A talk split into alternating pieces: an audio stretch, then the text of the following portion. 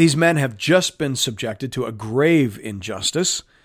They've been arrested and denied their rights and treated as criminals without any sort of due process, despite that they've done nothing wrong.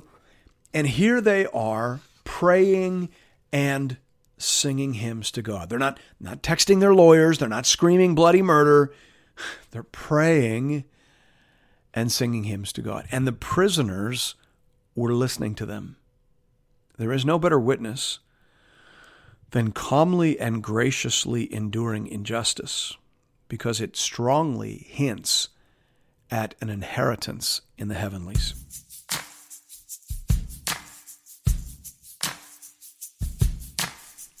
Welcome to Into the Word with Paul Carter. I'm your host, Woody Woodland. There's no better witness than calmly and graciously enduring injustice. Whether that was part of the plan or not, it is definitely a part of the story that we are exploring here in the book of Acts. Here to tell us more about that is our Bible teacher at Into the Word, Pastor Paul Carter. Your word is a lamp unto my feet. Hope you have your Bible open in front of you today to Acts chapter 16. You will recall that the bulk of chapter 15 is taken up with the narrative of the Jerusalem Council. The church needed to figure out how to handle this massive influx of Gentile converts. Did they need to become Jews before they became Christians? That was basically the issue. And this had to get sorted out because it had massive implications for the gospel itself. Are we saved by grace alone, through faith alone, because of Christ alone? Or do we need to add circumcision and kosher eating and a variety of other Old Testament ceremonial observances. By what means are people accepted before God? That was the question that the conversion of all these Gentiles forced the church to consider. By the way, just pause and appreciate that. Very often in the history of the church, we have only clarified our theology when it has been challenged by some sort of unforeseen circumstance. Challenges, both circumstantial and theological, force us to get precise in our thinking. By and large, we tend to lean towards sloppiness and we only tend to carefully clarify and state our beliefs when they are challenged from either the inside or the outside. So, conflict and challenge can, in fact, be a real blessing to the church. This was a conversation that needed to happen, and it did happen and the church on the other side was much better for it.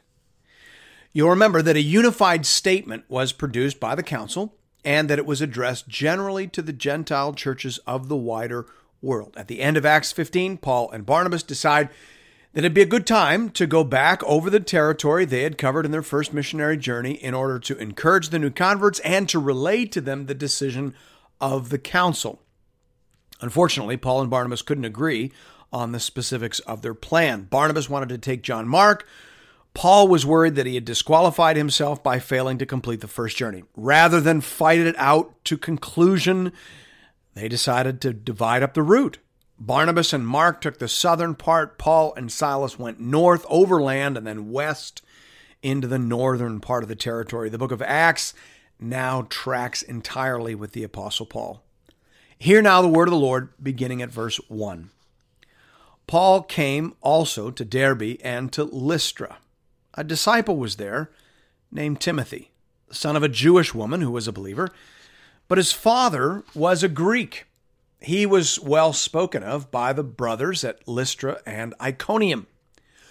Paul wanted Timothy to accompany him, and he took him and circumcised him because of the Jews who were in those places, for they all knew that his father was a Greek. As they went on their way through the cities, they delivered to them for observance the decisions that had been reached by the apostles and elders who were in Jerusalem. So the churches were strengthened in the faith, and they increased in numbers daily. Here we meet a young man named Timothy, who will, of course, become a very important player in the rest of the story. Timothy will become one of the most notable of Paul's proteges. Paul will send him on critical missions. He will serve as Paul's ambassador to troubled churches. And he'll even become a pastor in his own right later in life. Obviously, Timothy was a convert of Paul's on his first missionary trip through Lystra, and just as obviously, he was not a false convert. He, he has grown now and has persevered and has proven himself in the local context. And Paul now wants to take him and mentor him on the road. Now, interestingly, Paul has Timothy circumcised, and, and we've just concluded the Jerusalem Council, wherein Paul argued that people shouldn't have to be circumcised in order to be saved. So, why in the world does he circumcise Timothy here?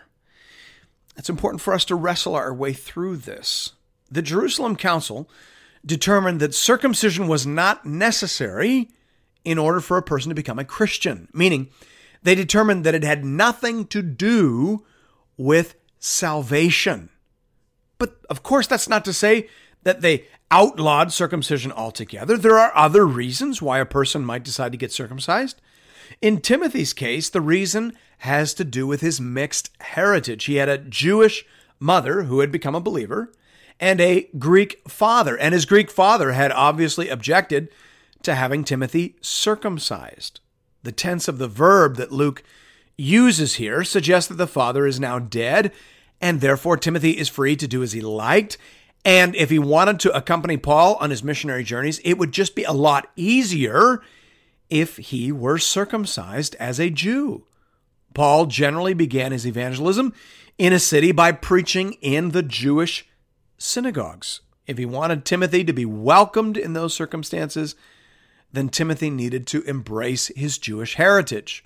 Therefore, this was about missiological flexibility, not about getting saved. The Apostle Paul himself said that he was willing to do all manner of things for the sake of the mission.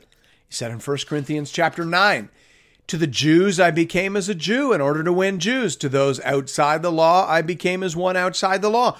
I have become all things to all people that by all means I might save some. 1 Corinthians 9 20 to 22. So if circumcision will open some doors for me to preach the gospel, Paul says, then I'm all for it.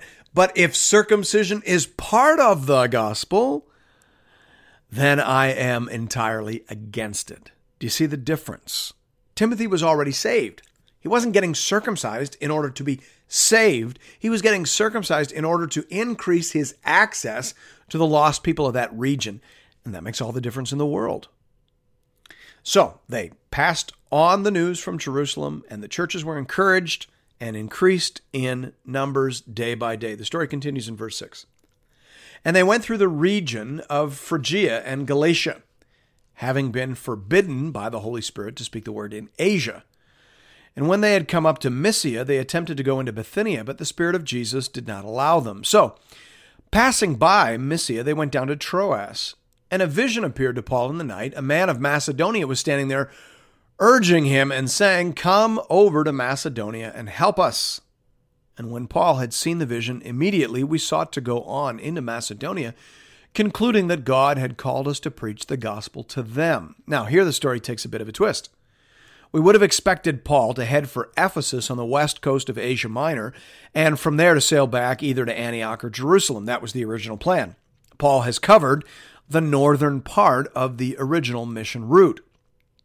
But for some reason, Luke doesn't tell us why, but he decides to expand the trip. He goes north through Phrygia and up into Mysia, which is south of the Black Sea. And there they were, in some way, prevented by the Spirit of Jesus to enter Bithynia. We'd love to know more about that. But eventually they come to Troas, which is on the northwest corner of Asia Minor, where in a dream, Paul is told to cross over into Europe in order to preach the gospel there. This is an absolutely massive moment in the history of Christianity. If I could make an analogy here, suppose you were on a mission trip to India and you landed in Delhi, and then you went north to Chandigarh, and then west from there towards Amritsar. And from there, your original plan was to go back to Delhi and fly home. But one night in your hotel room in Amritsar, you have a dream, and in the dream, you are told to cross the border into Pakistan and preach the gospel there. That is the sort of thing that's happening here. This trip gets a lot bigger and the scope gets a lot wider. This is the moment when Christianity jumps the curb and becomes a truly global movement. Hey, Pastor Paul, I know we're a little bit short for time on this episode, but I want to jump in quickly here because I think this is another one of those stories that would make more sense if we had a map. uh, you've been throwing a lot of place names around in this episode, and I want to make sure that our listeners understand what's happening here. This isn't just a case of Paul taking a left turn at the intersection instead of a right turn. This story in Acts 16 represents the crossing of a significant cultural and geographic boundary. Can you tell us a little bit more about that? Yeah, absolutely. When Paul turned left at Troas instead of right, as you say, he did more than pick a new road. He picked a new continent. Mm. Up until this point, Paul's travels had been in small circles, all in what we today call Asia Minor, that hump of land just north of Lebanon and south of the city we today call Istanbul, meaning that Paul's first missionary journey happened inside the modern day country of Turkey. But now, all of a sudden, he's crossing over into Europe. And the rest, as they say, is history. Yeah. So to be clear, Christianity did not start out as a European religion, right? Because I think a lot of people believe that. They think Christianity began in Europe and then moved out, kind of colonial style, into Africa and the Middle East. But actually, it's the opposite of that. Exactly. Spell that out for us. Well, of course, the roots of this movement are originally in Africa and the Middle East. All the formative stories in the Old Testament, right? So we think of the Exodus and Mount Sinai and the Ten Commandments, etc. All those stories take place either in Africa or the Middle East. And then all the stories about Jesus take place in those places as well. He was born in Bethlehem, and then his parents took him down to Egypt, and then he came back to Nazareth, and then he was crucified in Jerusalem. So the roots of the movement are all there. And then, as well, the base of the movement was all there. The story begins in Jerusalem, then spreads to Antioch, which is in modern day Syria, and then it reaches out into Turkey. And then, only after that, at stage four, we might say, did it cross over into Europe. So, no, it is definitely not a European religion. It is an African and Middle Eastern religion that spread to Europe and from there to North America and the rest of the world. I think that's important for people to know. Yeah, totally. All right, let's jump back into the story now at verse 11. So, setting trail from or setting sail from Troas, we made a direct voyage to Samothrace and the following day to Neapolis and from there to Philippi, which is a leading city of the district of Macedonia and a Roman colony.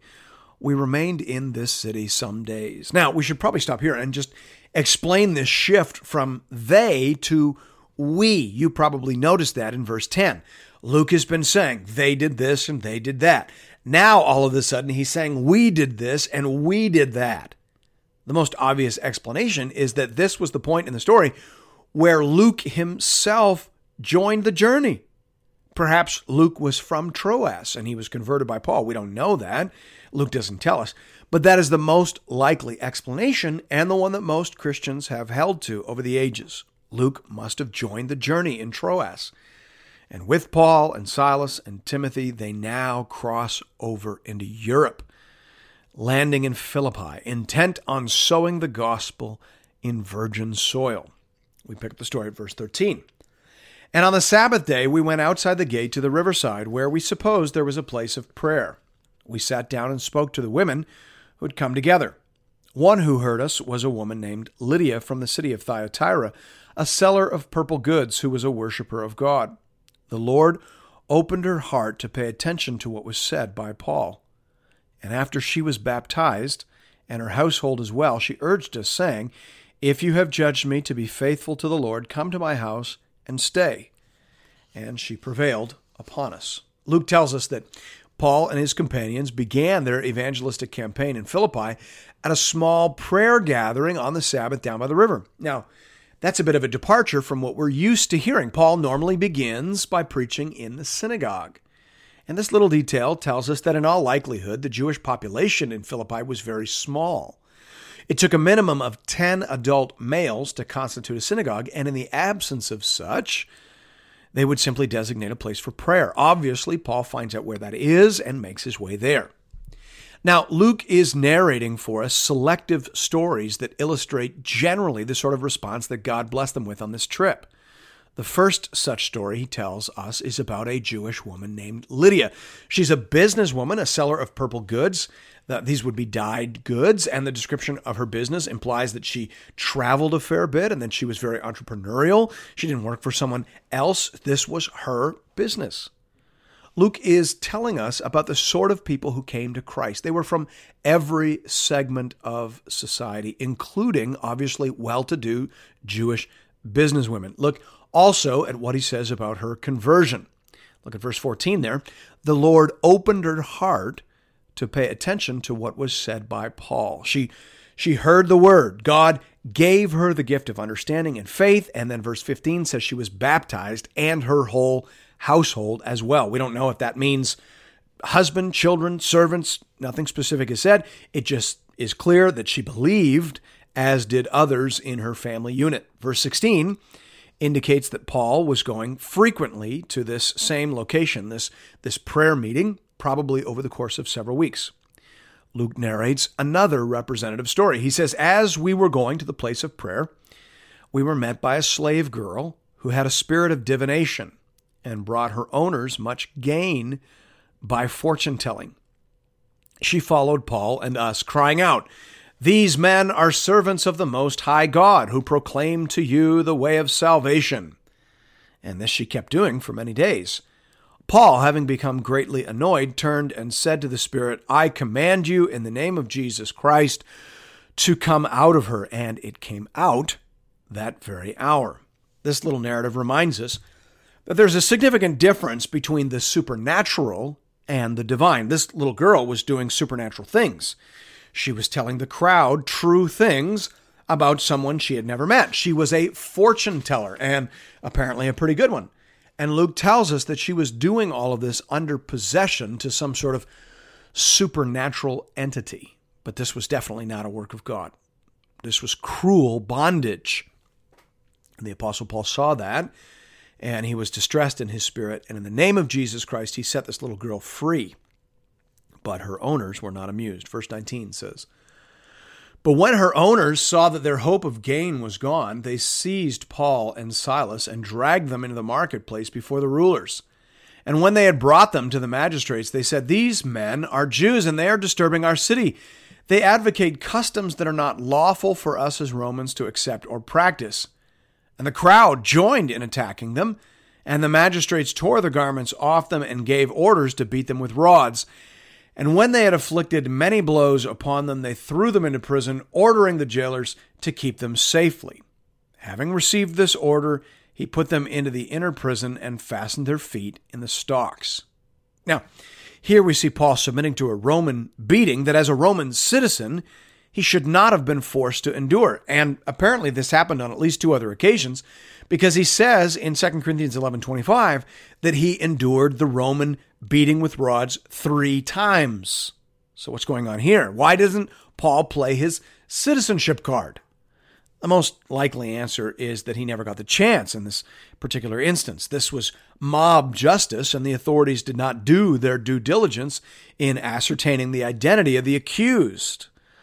Obviously, these are rough and tumble times. Verse 25 goes on to say About midnight, Paul and Silas were praying and singing hymns to God and the prisoners were listening to them. Now, just pause here. This is remarkable. These men have just been subjected to a grave injustice. They've been arrested and denied their rights and treated as criminals without any sort of due process, despite that they've done nothing wrong. And here they are praying and singing hymns to God. They're not, not texting their lawyers, they're not screaming bloody murder. They're praying and singing hymns to God. And the prisoners were listening to them. There is no better witness than calmly and graciously enduring injustice because it strongly hints at an inheritance in the heavenlies. Verse 26. And suddenly there was a great earthquake, so that the foundations of the prison were shaken, and immediately all the doors were opened, and everyone's bonds were unfastened. When the jailer woke and saw that the prison doors were open, he drew his sword and was about to kill himself, supposing that the prisoners had escaped. But, but Paul cried with a loud voice, Do not harm yourself, for we are all here. And the jailer called for lights and rushed in, and trembling with fear, he fell down before Paul and Silas. Then he brought them out and said, Sirs, what must I do to be saved? And they said, Believe in the Lord Jesus, and you will be saved, you and your household. And they spoke the word of the Lord to him and to all who were in his house. And he took them the same hour of the night and washed their wounds, and he was baptized at once, he and all his family. Then he brought them up into his house and set food before them. And he rejoiced along with his entire household that he had believed in God. Obviously, the prayers and hymns of Paul and Silas had made an impression on the jailer. He had been listening in and trying to figure it out. And then the earthquake was obviously God's means of setting them free. But then the fact that they stayed so that his life would be spared, all of that added up and convinced and convicted this Philippian jailer, and he was converted. He asks one of the best questions in all the Bible Sirs, what must I do to be saved? And Paul and Silas give one of the best answers in all the Bible believe in the Lord Jesus and you will be saved, you and your household. Now, that expression, you and your household, probably needs some explaining to our modern Western ears.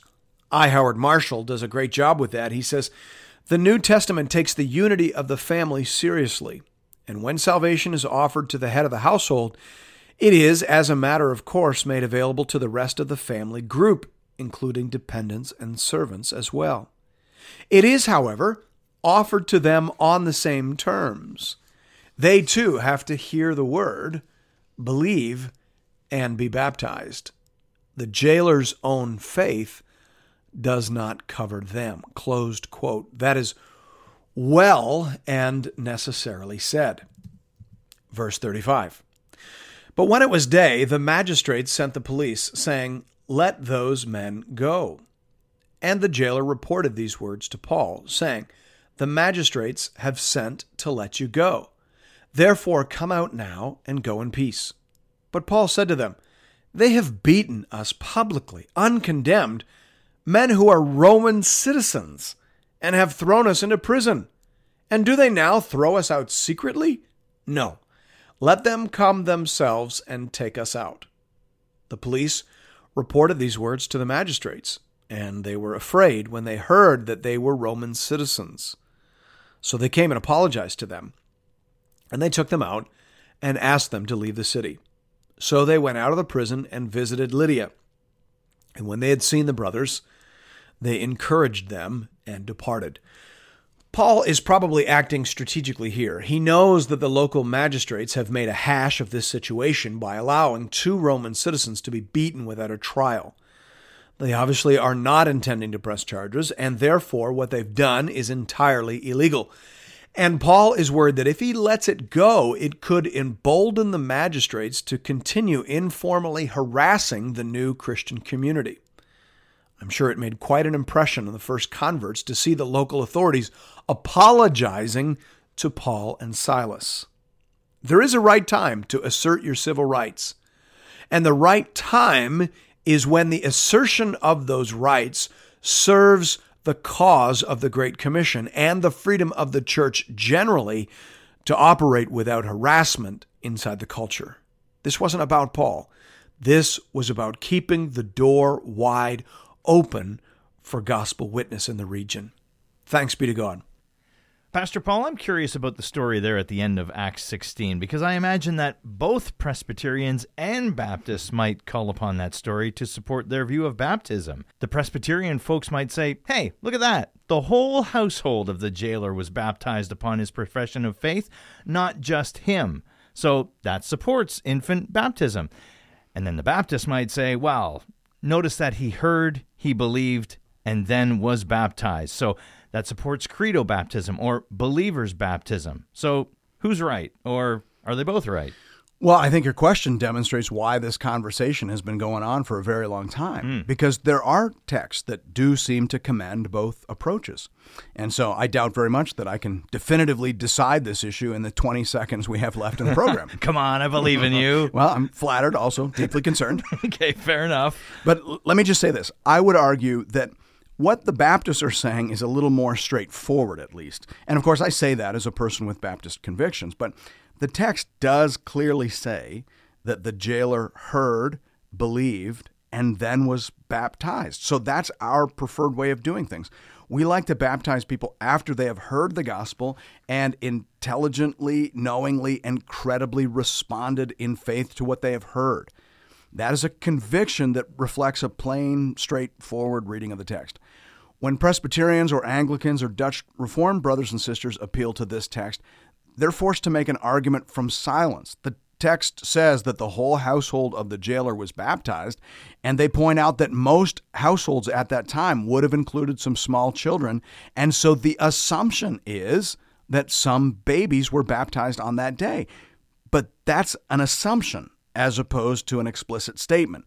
And, you know, as grandma used to say, bad things happen when we make assumptions. if the text said the whole household of the jailer was baptized, including his infant daughter, Susie, then I would be the most fervent Presbyterian you've ever met. But it doesn't say that. And so I'm sticking with my conviction on believers' baptism. Now, in fairness to my Presbyterian friends, they would probably say that their best arguments for infant baptism don't come from this text. They come out of the Old Testament and the practice there of circumcision, which was done even to covenant children. But that's a discussion for another day. All right, fair enough. Thank you for that. I think it was longer than 20 seconds, by the way. But as always, friends, if you're looking for more Bible teaching from Pastor Paul, you can find that over at the Into the Word website at intotheword.ca.